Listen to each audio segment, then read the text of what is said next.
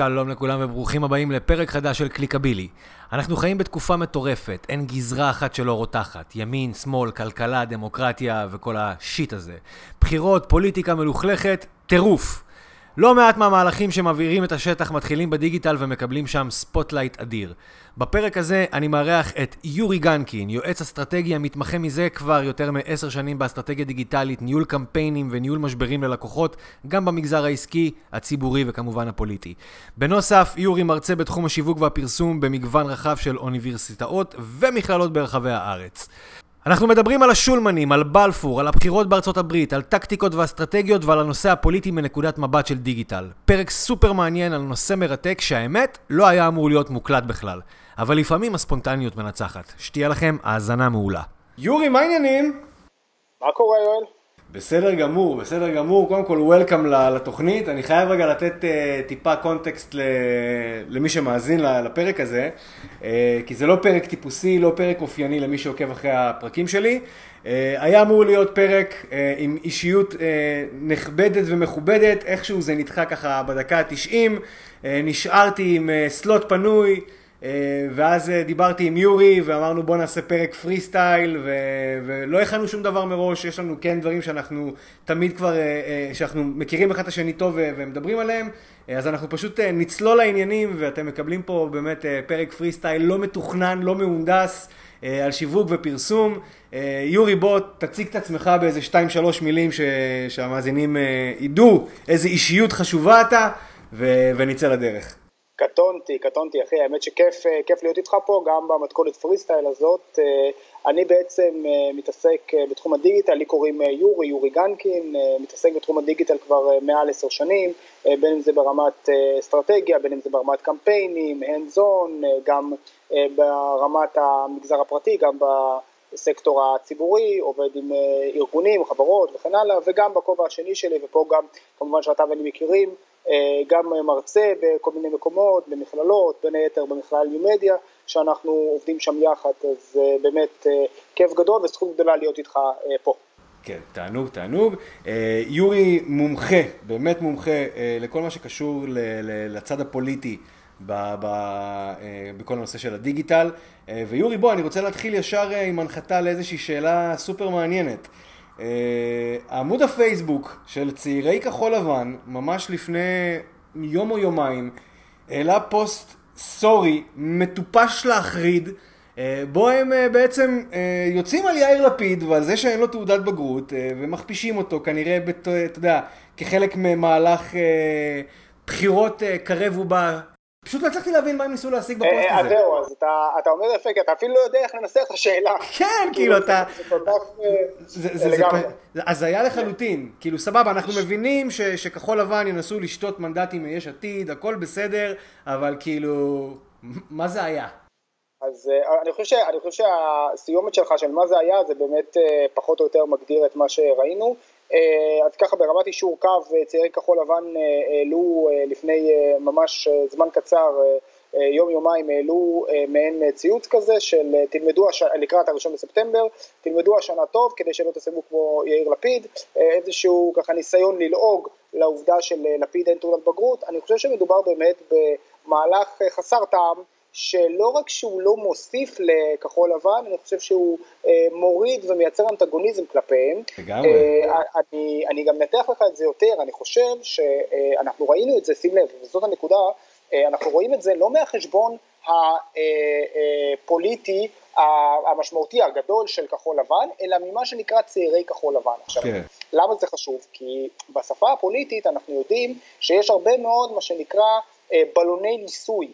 וכשאתה רוצה להפריח בלון ניסוי, בין אם זה משהו הומוריסטי, בין אם זה משהו ככה יותר רציני, אבל אתה לא בטוח לגבי התגובה של אנשים לזה, אז אתה מוציא את זה החוצה דרך העמוד של צעירי כך וכך. כן. ופה אני חושב שכאילו אתה יכול לבוא ולהגיד, אה אוקיי, אז אתה בודק את הטמפרטורה של המים מה שנקרא, אם זה מתקבל טוב אז אחלה, אם זה מתקבל לא טוב, כמו שזה התקבל במקרה הזה, אה, היה הרבה מאוד, אה, הייתה הרבה מאוד ביקורת נגד המהלך המיותר הזה, אז אתה יכול לבוא ולהגיד בתור כחול לבן, סליחה, זה לא אני, זה הצעירים שעשו את זה. אז uh, לגמרי לא במקום לדעתי. אז אתה... התגובה אתה... אגב של... Uh, כן. לא, מה רצית להגיד, מה התגובה? לא, התגובה דווקא של uh, צעירי יש עתיד, הייתה מצחיקה וככה כן במקום, העקיצה הגיעה במקום, כי אחרי שהחבר'ה של כחול לבן לעגו להיעדר תעודת הבגרות של לפיד, אז אנחנו אחר כך ראינו את העמוד של צעירי יש עתיד תלם מעלים ציוץ בתגובה של בני גנץ כותב מאה פעמים על הלוח יאיר לפיד ובוגי יעלון צדקו. אז ראינו גם את זה. אז התגובה הייתה, מה שנקרא, תגובה ציונית הולמת. כן, אז אתה חושב שזה היה איזשהו אה, חלק ממהלך מתוכנן בשביל, אתה יודע, ככה, לטבול את הרגל במים ולראות את הטמפרטורה? זאת אומרת, אמרו בוא נעשה את הטסט הזה, אם זה יתקבל בברכה, אולי באמת יש פה כיוון אה, עתידי לתקוף אה, מזווית כזו או אחרת את יש עתיד, בשביל, אתה יודע, המשחק של המנדטים כשיהיו בחירות? או שאתה חושב שזה היה משהו ככה, שלא מגיע להם, שניתן להם את הקרדיט בעצם שהם עשו את הטסט הזה? זהו, אז אני כן חושב שזה היה אה, משהו שהוא לא כל כך מתוכנן, זאת אומרת לא משהו שאתה אה, צריך לתת עליו את הקרדיט, לדעתי זה היה יותר ניסיון אה, לא כל כך מוצלח לקחת את הראשון בספטמבר ולנסות אה, לייצר איזשהו אה, פוסט הומוריסטי או מצחיק קשור אליו, כמובן אי אפשר לנתק את זה מהאקלים הפוליטי שאנחנו נמצאים בו, שזה אקלים אה, של... אה, אתה יודע, מערכת בחירות בלתי נגמרת. אז במובן הזה, אה, זה משהו שצריך לקחת בחשבון, כן. לגמרי, לגמרי. בואו בוא נדבר קצת על הבחירות בארצות הברית, אה, שמתקרבות ככה מעבר לפינה ו... והגזרות מתחילות להתחמם. נכון, אז אה, אנחנו כרגע נמצאים, מה זה, זה, האמת, זה בדיוק חודשיים לפני הבחירות בארצות הברית. אנחנו במאני טיים, כן. כן, בדיוק. אה, אנחנו רואים דווקא אה, מגמה מאוד מעניינת, כי יש לנו את טראמפ הרפובליקני מצד אחד, מצד שני יש לנו את ביידן אה, הדמוקרט מצד שני, ויש לנו כמובן את התקופה שעוד מעט הולכת להיות עוד יותר, אנחנו נמצאים בתקופה גם ככה מאוד מאוד עקובה מדם במרכאות בפוליטיקה האמריקאית, הרבה מאוד שיח שלילי, הרבה מאוד אנטגוניזם משני הצדדים, האמת אבל שאנחנו נמצאים עכשיו לקראת עימותי הבחירות בין המועמדים, בעוד שבועות ספורים, אבל לא מזמן הסתיימו הוועידות, הוועידה הדמוקרטית, הוועידה הרפובליקנית, ומה שאנחנו רואים זה שבהתחלה אה, ג'ו ביידן פתח איזשהו פער אה, מול טראמפ אה, בסקרים המשמעותיים כמעט בכל מדינה, אבל בימים האחרונים דווקא אנחנו רואים צמצום של הפער הזה, וזה חשוב. צריך לדבר על הנתונים החשובים במדינות המפתח. אנחנו לא רואים את הפער של ביידן הולך וגדל, ההפך, הוא מצטמצם וטראמפ סוגר את הפער. אז אתה יודע, בוא, יש, אנחנו יכולים לדבר על זה בהיבט הפוליטי הרחב, אני כן רוצה ש, שנמקד את זה לדיגיטל. אני חייב בוא. להגיד שבניגוד לבחירות הקודמות, אני לא נחשפתי או לא ראיתי או לא הרגשתי איזושהי פעילות אה, מהצד של טראמפ, שאפילו דומה במעט למה שהוא עשה פעם קודמת. אני מדבר ברמת הפייסבוק, אה, אה, אתה יודע, ברמת המודעות, ברמת הקמפיינים ו- ו- ודברים כאלה. אה, למה, למה אתה חושב שזה כאילו בעצם קורה? זאת אומרת, למה, למה אנחנו מרגישים את זה פחות? אולי כי זה עדיין טיפה מוקדם, אולי כי מנסים לשמור פה על איזשהו פאסון מסוים, הרי אנחנו יודעים שכסף זה לא הבעיה, ובחירות נכון. קודמות, כאילו הוא היה, הוא באמת היה סופרסטאר בכל מה שקשור לתרגותים, ויצאו case studies על ימין ועל שמאל, וכאילו הוא מרגיש שהבחירות האלה מאיזושהי סיבה זה קצת מנומנם. אז אה, אני חושב שבעצם אה, טראמפ, קודם כל, חוץ מהאווירת בחירות שהוא כל הזמן נמצא בה וכל הזמן מדבר בחירות גם כשאין בחירות, אבל במיוחד עכשיו, אה, אנחנו רואים שהוא מנסה לטפל גם בדבר הקטן הזה שנקרא קורונה בארצות הברית, ואני חושב שהוא מנסה טיפה להוריד את המפלס של התקיפה, טיפה, אתה יודע, כמה שזה באופן יחסי לטראמפ, מנסה פחות לתקוף את ביידן כי הוא מקווה שביידן יעשה את הטעויות שלו בעצמו. כי תראה, אנחנו מכירים את ביידן בתור אה, סגנו של אובמה בקדנציה קדנציה של שמונה שנים, אבל אה, בעצם ביידן ניסה גם כמה פעמים להיות המועמד הדמוקרטי לבחירות, ועד עכשיו הוא לא הצליח. ואחד הדברים שהם עקב האכילס של אה, ביידן מהבחינה הזאת, זה העובדה שהוא בעצמו יודע מה שנקרא לעשות את הטעויות.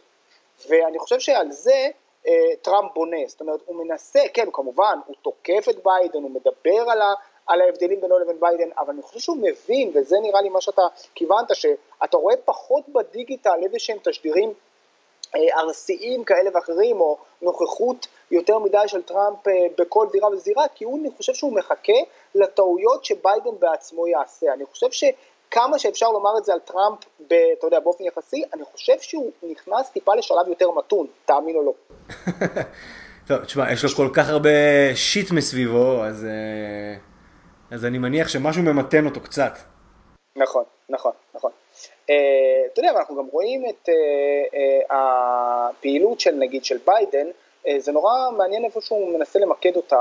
ביידן הולך למדינות שבהן יש הצבעה דמוקרטית uh, uh, היסטורית, אתה יודע, מדינות כמו קליפורניה, כמו ניו יורק ומדינות אחרות, אני מדבר כרגע על, ה, על, ה, על המקומות היותר גדולים, היותר מוכרים, כמו פלורידה למשל, אה, אבל אה, חלק גדול דווקא מתשומת הלב, גם השיווקית וגם האסטרטגית, צריכה להינתן לאזורים היותר, אתה יודע, אזורי המפתח, האזורים שהם יותר אה, במחלוקת, מדינות כחולות שיכולות להפוך לאדומות, אדומות של כחולות, נגיד, תמיד אנחנו מדברים על פנסילבניה, בתור מקום אנחנו מדברים, בתור מדינה אה, בעייתית שכזאת שיכולה ללכת לפה ולפה, אנחנו יודעים על איואה, אנחנו יודעים על אה, אה, מדינות כמו פלורידה שלפעמים היא נצבעת באדום אז או בכחול אז, אבל אתה יודע, זה גם מתחלף, זה, זה נורא משתנה, זה נורא תלוי איפה אתה ממקד את הפרסומים שלך, ואנחנו יודעים שאין כמו דיגיטל כדי למקד את זה הכי טוב שאפשר. זהו, אז אתה יודע, אמרנו עכשיו באמת הפרק הזה הוא פרי סטייל, אבל תוך כדי שאנחנו מדברים ככה פוליטיקה ודברים כאלה, במיוחד בהקשר של הדיגיטל, אז אתה יודע, עולים לי באמת אה, אה, ככה עוד נושאים לא מתוכננים. כן, לגמרי. אתה יודע, ואנחנו לא צריכים את ארצות הברית, כי אנחנו בעצמנו חיים בתוך בועה אחת מטורפת של באמת טירוף, בכל הגזרות.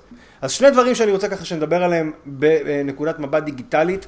אה, כל הנושא הזה של אה, המחאה של העצמאים, של השולמנים, ש obviously לא הייתה יוצאת לפועל אה, אם לא היה דיגיטל. מה שמעניין אותי מהזווית האסטרטגית שלך, לשמוע, כי אני משוכנע שאתה עוקב אחרי הנושא הזה, מה אתה חושב שהם עשו נכון עד עכשיו? איפה אתה חושב שהם יכולים להשתפר בשביל באמת להשיג תוצאות, גם ברמה של הדיגיטל, גם ברמת התודעה, וגם, אתה יודע, במעשים בתכלס, בשטח. אני חושב שהשאלה שלך היא מצוינת, אני אשמח אה, להתייחס אליה, אבל רק סתם ככה אמרנו שאנחנו בפרק פרי סטייל, אז תוך כדי שגם שאלת את השאלות הקודמות על ביידן וטראמפ, עשיתי ככה איזושהי בדיקה, סתם ככה ב live, ממש עכשיו, לגבי הסכומים, אוקיי, שכל אחד מהם מוציא על הקידום למשל בפייסבוק ובאינסטגרם שלו. אז אם זה מעניין, ככה, זה מעניין מאוד. המאזינים שלנו. כבר עברנו ש... את המאות מיליונים? אז בוא אני אספר לך, תקשיב. אני יכול לספר לך שבעצם, למשל בשבוע האחרון, אוקיי, אני אתן לך עכשיו נתון ב live, בשבוע האחרון, השבוע האחרון של אוגוסט ותחילת ספטמבר, ג'ו ביידן הוציא כחמישה וחצי מיליון דולרים, אוקיי, רק בשבוע, רק בשבוע האחרון נדבר איתך, אוקיי, בעוד שטראמפ הוציא מעל תשעה מיליון דולרים, שתבין את הסכומים, אוקיי? זה, זה פשוט דברים באמת אה, אה, יוצאי דופן, זה ממש מספרים שאתה יכול לראות אותם בלייב, כמה כל אחד הוציא, כמה כל אחד הוציא השבוע, כמה כל אחד הוציא מתחילת הפעילות, זה, זה דבר מדהים. אה, אז זה, זה ככה נקודה בפני עצמה. רגע, אה, כאן אני רק, אני רק כן. רוצה רגע אה, שנייה לעצור, למי שלא יודע איך בעצם אפשר לראות את הנתונים האלה, אתם יכולים להיכנס לעמוד פייסבוק של כל אחד ואחד מאותם אה, דמויות פוליטיות בכלל, להיכנס לפייג' טרנספרסי בתוך העמוד ושם אתם תוכלו לראות את, ה, את הנתונים האלה, כמה כסף הם הוציאו. מעניין אותי באמת לדעת, אתה יודע, בהשוואה לבחירות הקודמות, אה, אה, על איזה מספרים אנחנו עומדים, האם זה יותר, האם זה פחות, האם זה אותו דבר, כי בתחושה שלי, כישראלי ש, ש, שפשוט גר כאן וחי את הדיגיטל, אני כאילו, אולי זה באמת בגלל כל הטירוף הזה שאנחנו נמצאים בו, אבל אני כאילו מרגיש... פחות נוכחות אה, אה, אה, של הבחירות האמריקאיות, כאילו, לי זה מרגיש כאילו זה, זה קורה על הילוך קצת יותר נמוך ממה שהיה פעם קודמת, בטח ברמת הרפש ודברים כאלה, כי אני זוכר שפשוט ב-2016 לא היה יום ש, שלא היה איזשהו case study חדש ואיזושהי הברקה חדשה ו- ואיזשהו משהו חדש שככאילו היה צריך לדבר ולנתח אותו ברמת הדיגיטל, גם אצל הילרי וגם אצל טראמפ, וזה פשוט מרגיש לי בתור איש מקצוע קצת פחות עכשיו, ברור שאני לא חי שם ואני לא חווה את הקמפיינים כמו האמריקאים, אה, ככה סתם איזושהי אנקדוטה מהצד.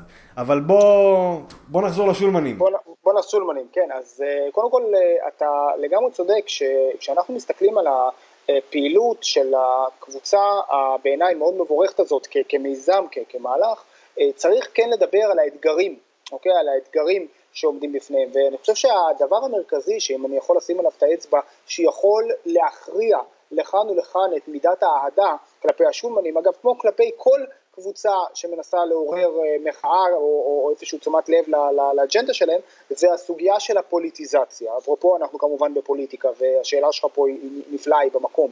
כי בעצם אה, אני חושב שהיכולת שלנו, אה, לא רק שלנו אלא באופן כללי, של הציבור, מה שנקרא to relate, להזדהות עם המטרות או האג'נדות של קבוצה מסוימת בין היתר תלויה בכמה פוליטיקה נכנסת שם, ואנחנו רואים שאתה זוכר, כולנו זוכרים את הריאיון של אביר קארה, מייסד השולמנים, והסיפור שהיה שם ב... ישראל כץ.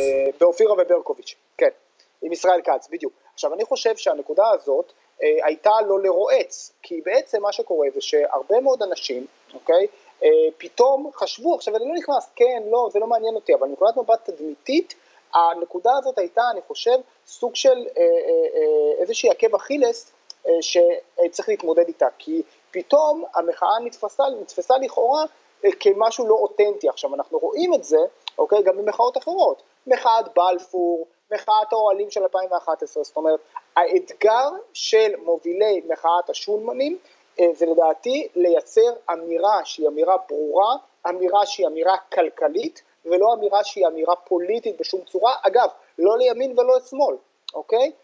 פה, פה לדעתי קבור הכלב, מהבחינה הזאת. זהו, כי אתה, אתה רואה לא פעם את, ה, את, ה, אתה יודע, את התגובות בדיגיטל, ואני לא יודע אם זה שתולים או לא שתולים, זה לא משנה, זה כאילו הרבה אנשים כן מנסים לה, לה, להפוך את השיח הזה לימין-שמאל, ואלה בדיוק הדברים שיגרמו לזה להתפספס בסופו של דבר. לחלוטין, לחלוטין. אתה יודע, שוב, אנחנו לוקחים את השומנים כקצה אחד של הסקאלה לצורך העניין, אבל אנחנו יכולים להעמיד על אותה סקאלה את השאלה לגבי המחאה נגד בנימין נתניהו, השאלה אם זו מחאה כלכלית או מחאה פוליטית. שוב, אני לא רוצה לנקוט צעד, זה לא משנה, אבל הרעיון זה שהאתגר של מי שמוביל את המחאה, כל מחאה כזאת, כנ"ל המחאת 2011, מחאת האוהלים, המחאה החברתית שאנחנו כולנו זוכרים, תמיד הרעיון הוא לנסות ולהשאיר כמה שאפשר את המחאה בקווים שהם לא נצבעים פוליטית. זה לא קל אגב, כי כל מחאה כמובן יש בה אלמנט פוליטי של הקצאת משאבים, לא בהכרח פוליטי של אידיאולוגיה, אבל תמיד בסוף מאבק פוליטי הוא מאבק על הקצאת משאבים. אבל זה בדיוק האתגר, ואנחנו יודעים שמחאות שהצליחו הן מחאות שמדברות בצורה שהיא לא פוליטית אידיאולוגית, אלא פוליטית אה, אה, מקצועית נקרא לזה, עניינית. ואני חושב שהשיח המרכזי של השולמנים חייב להיות כלכלי. כמו אגב, שוב, המחאות אה, אה, האחרות שאנחנו רואים. כל עוד השיח נשאר בזירה הכלכלית, אני חושב שאפשר לנהל ויכוח שהוא ויכוח ערני, אה, אה, מעניין לפה או לפה, ולהזיז משהו. ברגע שזה נצבע בצורה כזאת או אחרת פוליטית, שם אנשים מאבדים קשר. אז אתה, אתה צודק, ואתה יודע מה, בוא רגע כן נדבר על המחאות שקורות בבלפור. אתה יודע, כי, כי אם אנחנו מסתכלים על זה שנייה אוף דיגיטל, אז, אז באמת ביבי ו, ו, וה, והצד הימני של המפה מציג את המחאה הזאת כמחאה של שמאלנים אנרכיסטים. אה, מצד שני, אתה רואה שיש הרבה אנשים בתוך המחאה הזאת שהם לא באמת שמאלנים אנרכיסטים. אני מכיר באופן אישי חלק מהאנשים שהם אנשי מרכז, ימין, אה, שבמקום מסוים אפילו מאסו בשלטון הנוכחי ובכל מה שקורה, אבל עדיין הדרך שבה אה, ביבי, שהוא הוא גאון שיווק, לא יעזור כלום. אה, מצליחים למתג את המחאה הזאת, אה, אה, זה, אתה יודע, זה מחאה של שמאלנים. אז אנחנו יודעים שהדיגיטל בהחלט עוזר למחאה הזאת להתפשט וכל שבוע מביא יותר ויותר אנשים. אנחנו יודעים ש offline וגם אונליין, הצד של ביבי וחבריו עושים עבודה באמת מצוינת למתג אותה כ... כ אתה יודע, אנטי ביבי ושמאל ואנרכיזם. איך אתה עכשיו יכול לבוא בתור איש מקצוע לאנשים שבאמת אה, מפעילים ומתפעלים את המחאה הזאת, איזה טיפים אתה יכול לתת להם ברמת הדיגיטל, לא בשביל להמריץ אנשים לצאת מחוץ לבית, בשביל לגרום לשינוי בתודעה שגם אותם אנשים שאתה יודע, כן תומכים בביבי, לא יבואו ויגידו זה שמאלנים אנרכיסטים, אלא אוקיי, זה אנשים שלא מקבלים את הדרך הזאתי ספציפית, גם אם הם משתייכים לצד הימני. איך אתה יכול לעשות לה איזשהו rebranding עכשיו? כי כרגע המיתוג שלה, איך שלא נסתכל על זה בעיני הציבור הרחב, זה שזה מחאת שמאל אנרכיסטית. גם אם, היא, גם אם היא לא. אה, איך, איך הדיגיטל יכול לעזור לה לצאת מהמשבצת הזאת? אני חושב שקודם כל, התשובה לשאלה שלך, היא, הייתי מחלק אותה לשניים. בגדול, ברמה, קודם כל ברמת התוכן, קודם כל ברמת המסרים, כלומר, לפני שאתה ניגש לכלים שיש לדיגיטל להציע, אתה צריך קודם כל, למה שנקרא, להחליט על הקו האסטרטגי שלך ברמת המסר. אם המסר יהיה מסר כלכלי, ענייני, של מחאה כלכלית, מחאה על ההתנהלות הממשלתית בימי הקורונה וכיוצא באלה, כל הדברים שאנחנו רואים, אז קודם כל יהיה הרבה יותר קל גם למשוך את הקהל ולשנות את, לשנות את אותה אה, אה, תפיסה תודעתית. קודם כל ברמת המסרים, כלומר ברמת הקריאייטיב, אם אנחנו מכניסים את זה לדיגיטל, אז ברמת הקריאייטיב המסרים צריכים להיות מסרים כלכליים, ברורים, ולא מסרים פוליטיים. כלומר, השיח לא צריך להיות רק בנימין נתניהו, נכון, בנימין נתניהו עומד בראש המערכת, הוא ראש הממשלה, אבל השיח צריך להיות לגבי קבלת ההחלטות. שוב, אם אני מכניס את עצמי רגע לראש, כמו שאתה שאלת, לראש של הניסיון למתג מחדש את המחאה, אז הראש צריך להיות לא לתקוף ברמה הפרסונלית, כי כשאנשים חווים שתוקפים את מי שהם מאמינים בו ברמה הפרסונלית, הם אוטומטית מכסים את עצמם בשכבת אנטגוניזם כמו, כמו קיפוד, כמו קיפוד שמתגונן באמצעות הקוצים שלו, אותו דבר. אתה לא תצליח להגיע ללב הקונצנזוס אם אתה מדבר רק ברמה הפרסונלית.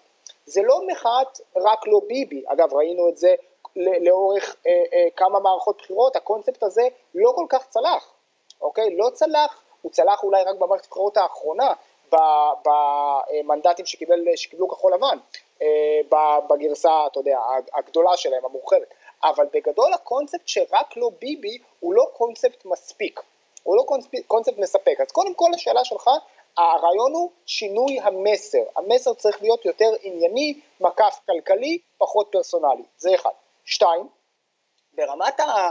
נקרא לזה הכלים הטכניים שהדיגיטל מאפשר לנו, אז כמובן שהרעיון הוא לדעת להגיע בכלים שיש לדיגיטל להציע, בקמפיינים, בסוגי התרגות וההגעה, להגיע לאנשים שאנחנו רוצים אה, אה, אה, לשכנע אותם או לגרום להם לשנות את דעתם, כן? אתה יודע, הדבר הראשון שאתה עושה בקמפיין פוליטי תמיד, זה אתה מצייר לעצמך על הלוח טבלה שאומרת למי אתה פונה ולמי אתה לא פונה. והרבה, הרבה לדעתי מהשיח של הרבה מהמחאות שדיברנו עליהן, כולל מחאת בלפור, היא שיח של המשוכנעים, אוקיי? זה שיח של המשוכנעים, זה שיח שבסופו של דבר של שני אנשים שמסכימים זה עם זה, אוקיי? ואם אתה רוצה לשנות את הדעה, אתה צריך ללכת לאמצע, אתה צריך ללכת לאותם אנשים שלא מחזיקים בדעות שלך. אבל אז, שוב, זה מתכתב אחד עם השני, אתה חייב לשנות את המסרים, כי אתה לא יכול לדבר רק פוליטיקה, אידיאולוגיה ושינוי מימין לשמאל. לא, זה לא זה. אתה צריך לדבר במסרים יותר מורכבים, אוקיי? ופה אני מסכים איתך מאוד שהמחנה של אה, בעצם של בנימין נתניהו, המחנה שהוא מוביל והפעילות דיגיטל שהוא מוביל, היא סופר אפקטיבית, כי אתה יודע, ארתור פינקלשטיין היה זה שלימד את בנימין נתניהו ב-96 לדבר במושגים מאוד מאוד פשוטים.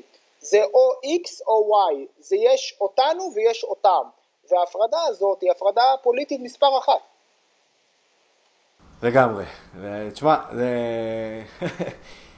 אין ספק ש, שהוא יודע את המשחק, אין לנו, אתה יודע, אי אפשר להתווכח על זה בכלל. אי אפשר לגמרי, להתווכח על זה בכלל. לגמרי. יורי, אנחנו במסגרת פרי סטייל, יש עוד משהו שבא לך לדבר עליו? עוד איזה שהם נושאים, אתה יודע, דיגיטל פרסום שיווק ככה שיושבים לך מהתקופה האחרונה שאתה חושב שמי שמאזין לנו יכול ללמוד מהם, לקבל מהם השראה? אני בכיף, האמת שבדיוק אה, אתה ככה תפסת אותי במתכונת פרי סטייל שלנו אחרי אה, כמה אה, מהלכים שעשיתי השבוע, שבמסגרתם הנושא, אחד הנושאים המרכזיים שככה עלו לי, זה לא איזשהו רק case study אקטואלי בהכרח, אבל איזושהי נקודה שככה פתאום קלטתי שאנשים לא כל כך אה, אולי אה, יצא, יצא להתייחס אליה בהרחבה, אז אני, אני אתייחס. הנושא היה כל הסוגיה של תעדוף הזירות הדיגיטליות שבהן אנחנו נמצאים, כן? אני מדבר איתך רגע ברמה לא של איזשהו case study עדכני, אלא באופן כללי כ- כתפיסה. אני חושב שהרבה מנהלי שיווק, הרבה מנהלי דיגיטל, כשהם ניגשים לנושא של בניית תוכנית עבודה, אז הרבה פעמים הם יוצאים מתוך נקודת הנחה שככל שאתה תפעל ו- ותמתג את העסק שלך ותמצב את העסק שלך בכמה שיותר זירות, כך ייטב המצב, כך יהיה טוב יותר. ואני רוצה רגע לחתור נגד, ה, או לערער על הנחת היסוד הזאת, אני חושב, ש, וזה פשוט השבוע, זה ככה דברים שאני, יצא לי, יצא לי ללוות ולעשות, והתובנה הזאת קפצה עליהם, אני חושב שצריך בהחלט להבין שהכי חשוב זה להימנע מתפסת מרובה לא תפסת, כן? כי כשאנחנו מכניסים את עצמנו לזירות שאין לנו את היכולת לתפעל, לתחזק ולהפעיל באופן שוטף, למשל, אני אתן דוגמאות, למשל זירה כמו אינסטגרם, שהיא זירת מאסט למרבית הארגונים, בוודאי, אה, לא משנה אם אתה בסקטור הציבורי, בסקטור הפרטי וכן הלאה, אבל לצורך העניין, כשלפני שאתה נכנס במלוא המרץ לאינסטגרם, אתה צריך לדעת שיש לך את היכולת לתפעל, את היכולת לייצר תוכן עקבי, את היכולת לחדש, אוקיי? קח זירה אחרת, קח את הטוויטר, אוקיי? השבוע הייתה לי הזכות אה, להעביר אה, כמה מפגשים, זה בדיוק היה קורס של אה, שמונה מפגשים שסיימתי, קורס של, אה, שיועד בעצם במסגרת לשכת העיתונות הממשלתית לכמעט כל דוברי אה, אה, משרדי הממשלה, דוברי ומנהלי ניו מדיה במשרדי הממשלה, ודיברנו שם על הטוויטר למשל. אז אתה יודע, על הטוויטר לצורך העניין למשרדי הממשלה זה חשוב, אבל השאלה באמת, האם זה must, אוקיי? האם אנחנו רואים בטוויטר כפלטפורמה שהיא must לכל משרד? אז אני רוצה לומר, אה, לא בהכרח, אוקיי? כי שוב, יש משרדים שבוודאי, וזה חשוב, וזה דרך להגיע לכתבים והכול, אבל אחד הדברים שאמרתי להם, לאותם משתתפים של הקורס הזה שדיברתי עליו, אמרתי להם, חבר'ה, רגע, שנייה, לפני שאתם נכנסים, תחשבו, אתם יכולים לתפעל את זה, אתם יכולים לתחזק את זה, אתם יודעים לצייץ אה, שניים שלושה דברים ביום, כי אנחנו צריכים להימנע מתיאום ציפיות שגוי. ואנחנו מזהים את זה בזירות כמו טוויטר, באינסטגרם, בטלגרם, אתה יודע, פתאום הרבה רוצים טלגרם. רגע, בוא נבין, בוא נחשוב על הטיק טוק, אתה מבין? כולם רוצים טיק טוק. האם טיק טוק מתאים לי? האם אני יכול לייצר שם נוכחות עקבית? צריך לנהוג בדברים האלה בשיקול דעת ובמתינות. זאת ככה נקודה, איזושהי תובנה שככה היה לי חשוב אה, לדבר עליה במסגרת, ה, אתה יודע, הדברים שיצא לי לחוות השבוע. כן, לא רק זה, גם אתה יודע, הרבה פעמים כשאני מתחיל להעביר באמת את אחד הקורסים, אז אני תמיד כאילו, אתה יודע, עושה איזושהי סקירה כזאת של הפלטפורמות, ואז אחת השאלות שאני שואל את הסטודנטים, אה, שרובם חדשים, אז אני, התשובה הזאת היא לגיטימית, כאילו, האם אני בתור עסק צריך להיות בכל מקום?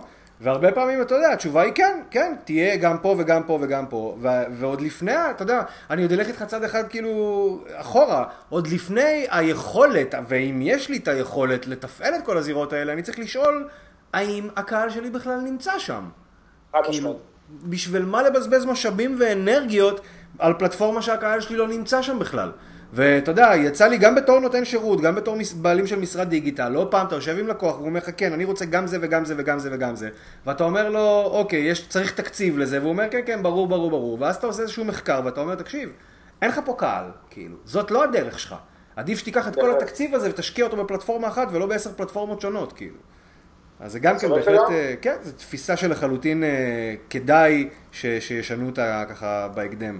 אני חושב שהתפקיד שלנו זה באמת, בתור אה, אה, אה, אנשים שמתעסקים בזה ומייעצים בתחום הזה, זה באמת להוריד לפעמים את הלקוחות מהעץ, אתה יודע, שלא יטפסו גבוה מדי. כן, כן, כן לגמרי. שמע, יורי, פריסטייל פריסטייל, אבל יצא לנו אחלה פרק, כאילו... אני לגמרי מסכים, תשמע, חצי שעה עברה לי כמו חמש דקות. כן, כן, היה לא מעט דברים לדבר עליהם. אה, אתה יודע, אנחנו נקבע בהמשך פרק מסודר. יאללה, אני אשמח שנעשה את זה, באמת אה, תהיה לי הזכות להמשיך לדבר איתך, באמת כיף. כיף, כיף, יש לך פודקאסט של אלופים. תודה רבה אחי, מעריך את זה מאוד, ובאמת אה, תודה על הספונטניות ואתה יודע, על ההירתמות למשימה. אה, וזהו, היה לי באמת כיף גדול. תודה רבה, תודה. זהו, עוד פרק של קליקבילי מגיע לסיומו, גם במתכונת פרי סטייל.